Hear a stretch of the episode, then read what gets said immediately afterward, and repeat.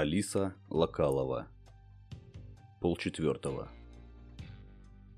На часах полчетвертого. Утра, ночи. За окном брежет первые неуверенные отблески восходящего солнца. Я смотрю, как серое окружение постепенно окрашивается в рассветных лучах. Заснуть не получается. Меня мучает один единственный вопрос. Кто я такой? Что ж, начнем с малого. Я встал с постели, прошел по коридору и наугад открыл одну из дверей. Отлично, с первого раза нашел ванную. Включил свет и открыл воду. В зеркале отразилось смуглое лицо. Я бы сказал, что неплохо выгляжу, но под глазами были мешки от бессонницы. На щеках небрежная щетина. А еще я, судя по всему, давно не стригся. Я не сразу обратил внимание на батарею тюбиков на раковине и полке. Я живу с девушкой? Нет. Зубная щетка всего одна. И нет ни бритвы, ни лосьона. Я в гостях, наверное.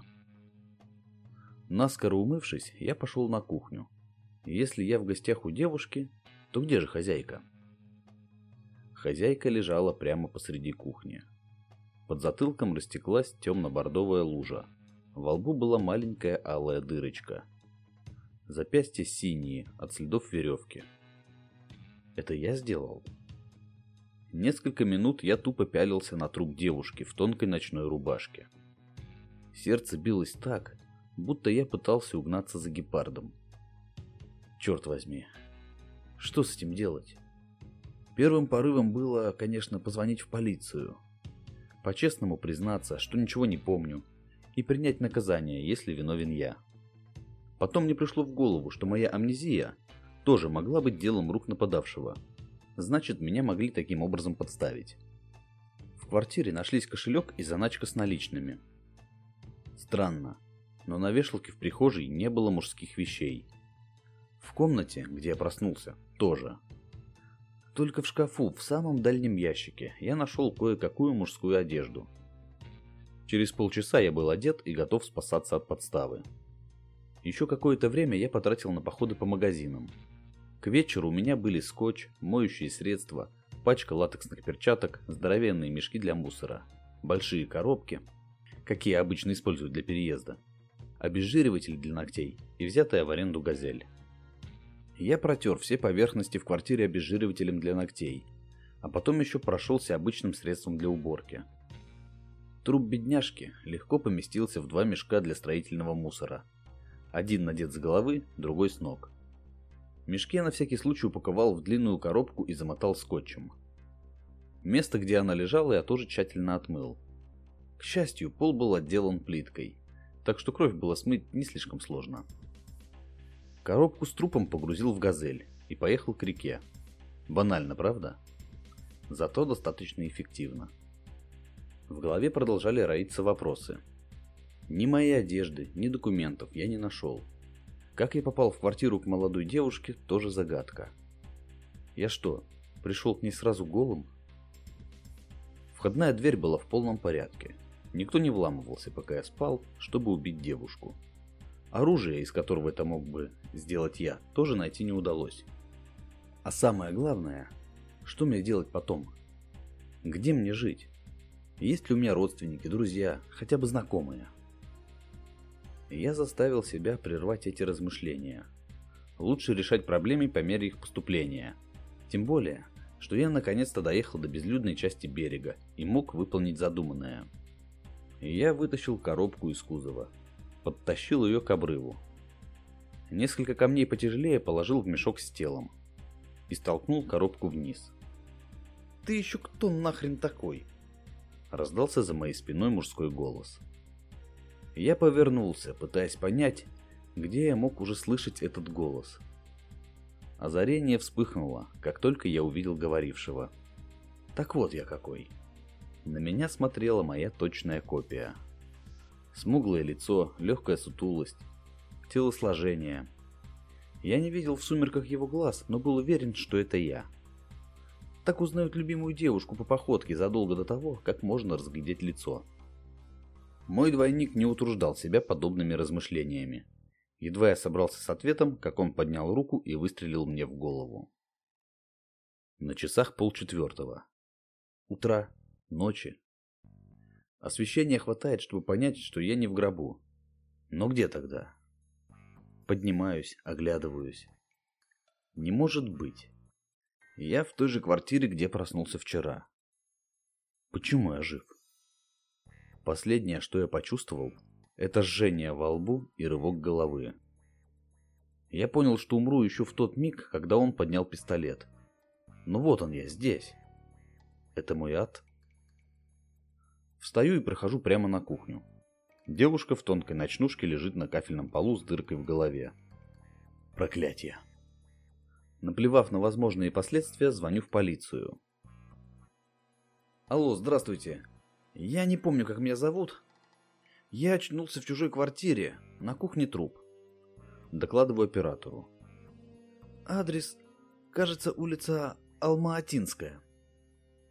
Номер дома не знаю, номер квартиры э, сейчас посмотрю. Ожидайте, наряд выехал. Слышу сухой женский голос оператора и кладу трубку. Вот и все. Я просто подожду, пока за мной приедут. Может, все вчерашнее, всего лишь сон? Меня ударили по голове, у меня отшибла память, потом мне приснился странный кошмар. Ну подумаешь, тут нет ни моей одежды, ни белья, ни документов, замок не сломан, а девушка мертва. Так, наверное, она знала убийцу и сама открыла ему дверь. Он мне и тюкнул, небось. Притащил сюда, чтобы на меня подумали. Но не оставил оружия, не оставил моих документов, чтобы полиция могла записать меня главным подозреваемым по имени и фамилии. И решил, что мне лучше ехать в участок голым. Что ж, предположим, убийца имбецил. Одеваться к приезду полиции я не стал, не знаю почему. Может, из глупого бунта. А может, надеялся, что я так выгляжу беззащитнее, и меня не станут бить. Ага, как же. Не станут. Догонят и еще раз не станут. Вставай, паскуда.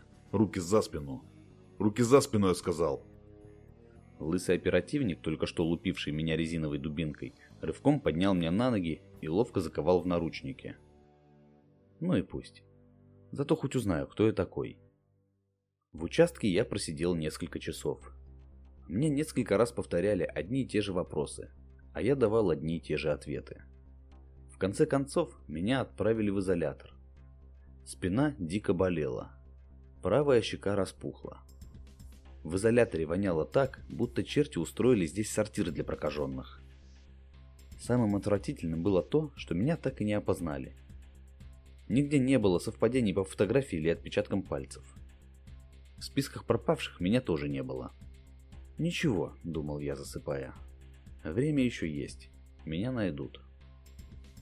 На часах полчетвертого. Утра, ночи. Почему я все время просыпаюсь в этот паскудный час, черт возьми? Встаю, уже догадываюсь, что увижу вокруг. Чужая квартира, мертвая девушка на полу. Мистика какая-то. Может, я просто рехнулся? Просидел весь день, пялясь в телевизор. Хоть раз проснусь там же, где уснул. На часах привычные полчетвертого. Пусть будет утра.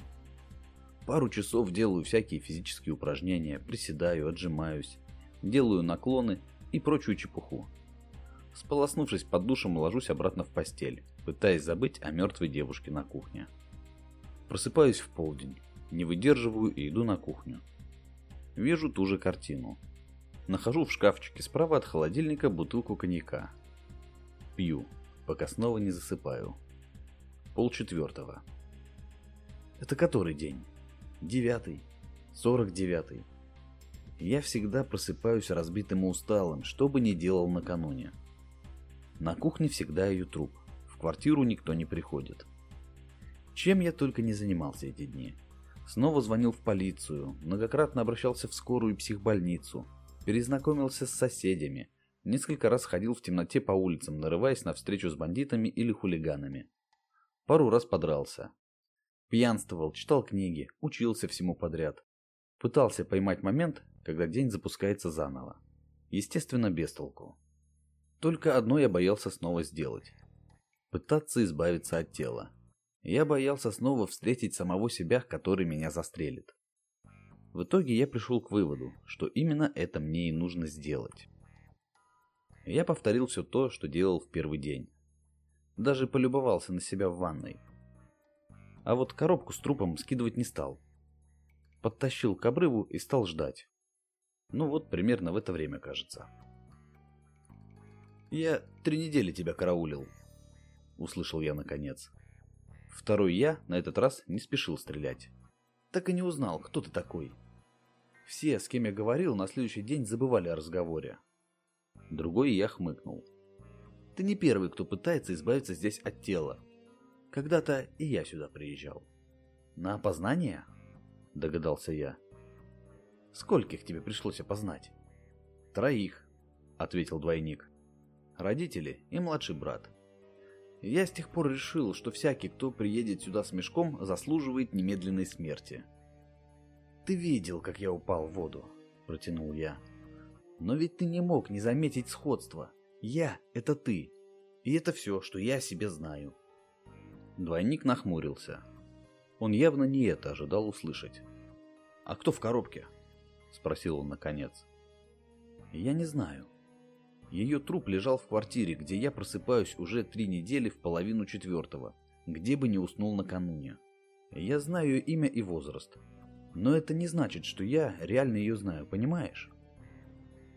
Другой я кивнул и заглянул в мешок. Дыхание у него участилось. Лицо исказили ярость и горе.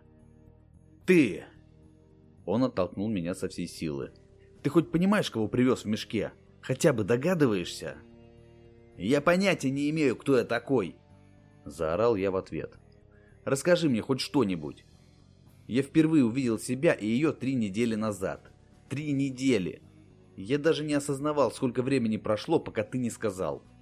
Для меня они были как три года. Время не имеет значения, если ты никто. Он молчал. Я тоже умолк. Кто она тебе? Ирина Кожевникова. Кто она нам? Спросил я тихо. Моя бывшая девушка. — глухо ответил двойник. Она бросила меня, когда узнала, что я караулю тут по ночам убийц. Она пыталась уговорить меня перестать сюда ездить. Я месяц держался, а потом сорвался и поехал. И увидел тебя. Он сплюнул на землю, будто хотел выразить презрение ко мне. У меня голова пошла кругом. Я был почти уверен, что мы двое один и тот же человек. Это была иррациональная уверенность, ни на чем не основанная. Разве что на том, что я тоже чувствовал гнев и печаль каждый раз, когда вновь видел ее труп на кухонном полу. «Ты не можешь быть мной», — горько сказал мой двойник.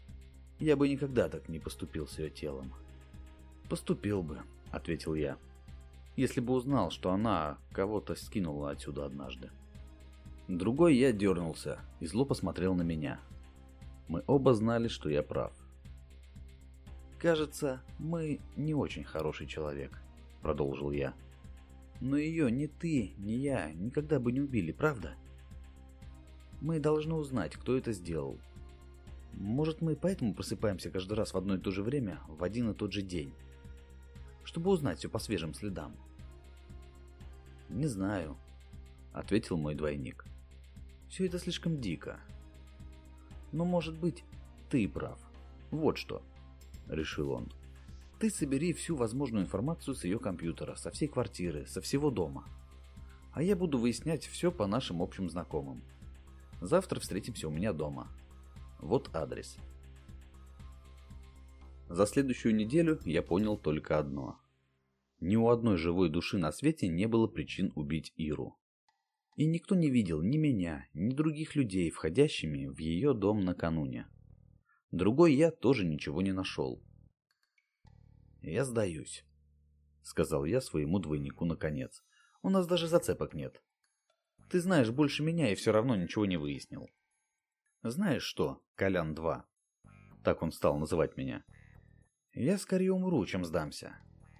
«Тогда давай попробуем иначе», — предложил я. Осмотрим ее дом вместе. Рано утром он приехал. Осмотрел тело, рану, Поговорил с соседями. Словом, делал то же, что и я. Безрезультатно. «Не поеду домой», — сказал он вечером. «Мне уже все равно, где засыпать. Хоть посмотрю на нее перед сном». Полчетвертого. Я проснулся и понял, что что-то не так. Я слышал чье-то дыхание. «Коля?» — позвал я. «Отвали, козлина!» — услышал я в ответ. «Дай поспать». Другой я повернулся на другой бок и засопел. Я пошел проверять кухню, как обычно. Тела не было.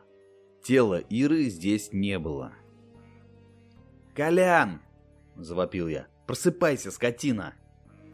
Я один мгновенно оказался на кухне. «Твою мать!» Он сразу понял, о чем я. «Так нам нужно было заснуть в одном месте, чтобы все закончилось?» «С чего ты взял, что все закончилось?» Мрачно ответил я. Коля покосился на меня, но не прокомментировал. Ее телефон был здесь. Все ее вещи были здесь, а ее самой нигде не было. И никто из ее друзей не знал, где она может быть. Вечером я один уехал к себе домой. Кажется, он собирался напиться. В полчетвертого мы проснулись оба в квартире Иры. «Жеванный крот!» — резюмировал Колян, глядя на меня. «Мы что-то сделали правильно, чтобы вырваться из временной петли, но понятия не имели, как это работает. Расследование превратилось в квест. Мы никак не могли понять, что сделать дальше — Коля сходил с ума от того, что Иры нигде не было. Даже из-за ее смерти он переживал меньше. «Осталось только камень на шею и с обрыва», — сказал он как-то вечером, допивая коньяк из ее шкафчика. «Это, кстати, хорошая идея», — неожиданно для себя ответил я. «Мы попали в петлю, когда ты застрелил меня у реки. А что, если мы оба там умрем?» Колян поперхнулся коньяком. Он прокашлялся, покрутил пальцем у виска и глотнул еще. Несколько секунд он смотрел в одну точку перед собой, потом сказал «А давай, лучше мы, чем она». Мы поехали к обрыву над рекой, тому самому, где выловили семью Николая, и куда я сбросил тело его любимой. Мы смотрели на мутную воду внизу, обоим было страшно. Так страшно, что он даже взял меня за руку. «Давай вместе, Коля-2», — сказал он. Будет обидно, если это не поможет. Поможет, ответил я, вытащил пистолет и выстрелил ему в лоб. Повернулся спиной обрыву и пошел прочь. Я не хотел быть человеком, который подстерегает убийц, чтобы стать подобным им. Я сел в его машину и поехал к нему домой. В его постели я уснул крепко, как ни разу за последний месяц. Я проснулся около девяти утра. Солнце ярко било в глаза. Блин, хотел же шторы купить. Все время забываю. Пришлось встать и пойти умываться. Идти, твою мать, опять горячей воды нет. Хоть бы объявление повесили. Интересно, у Иры тоже отключили? И тут я застыл. Ира, обрыв, кухня в крови. Другой я, падающий с обрыва с дыркой во лбу. Проклятие! Я собрался быстрее пожарного и через 20 минут уже был у нее. Я звонил в дверь как ненормальный, боясь, что мне откроет дверь другой я. «Коля?» Ира выглядела заспанной и вполне живой. «Я целый месяц видел твой труп на полу», — выпалил я. «Знаю», — ответила она. «Это ведь ты меня убил».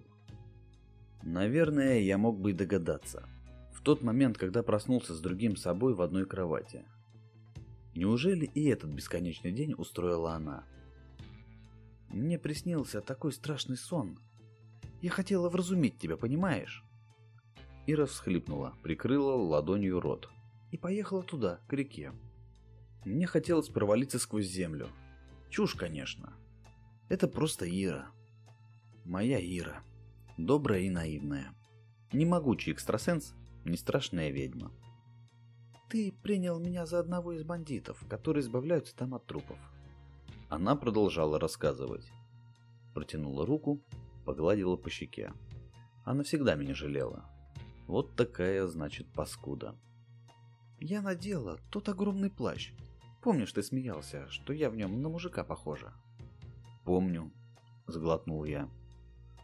Ну вот ты и выстрелил. Ира закусила губу. Я успела подумать. Вот бы ты посмотрел на себя со стороны. Я посмотрел, скривился я. Мне не понравилось. Позавтракаем где-нибудь. Чтимых книг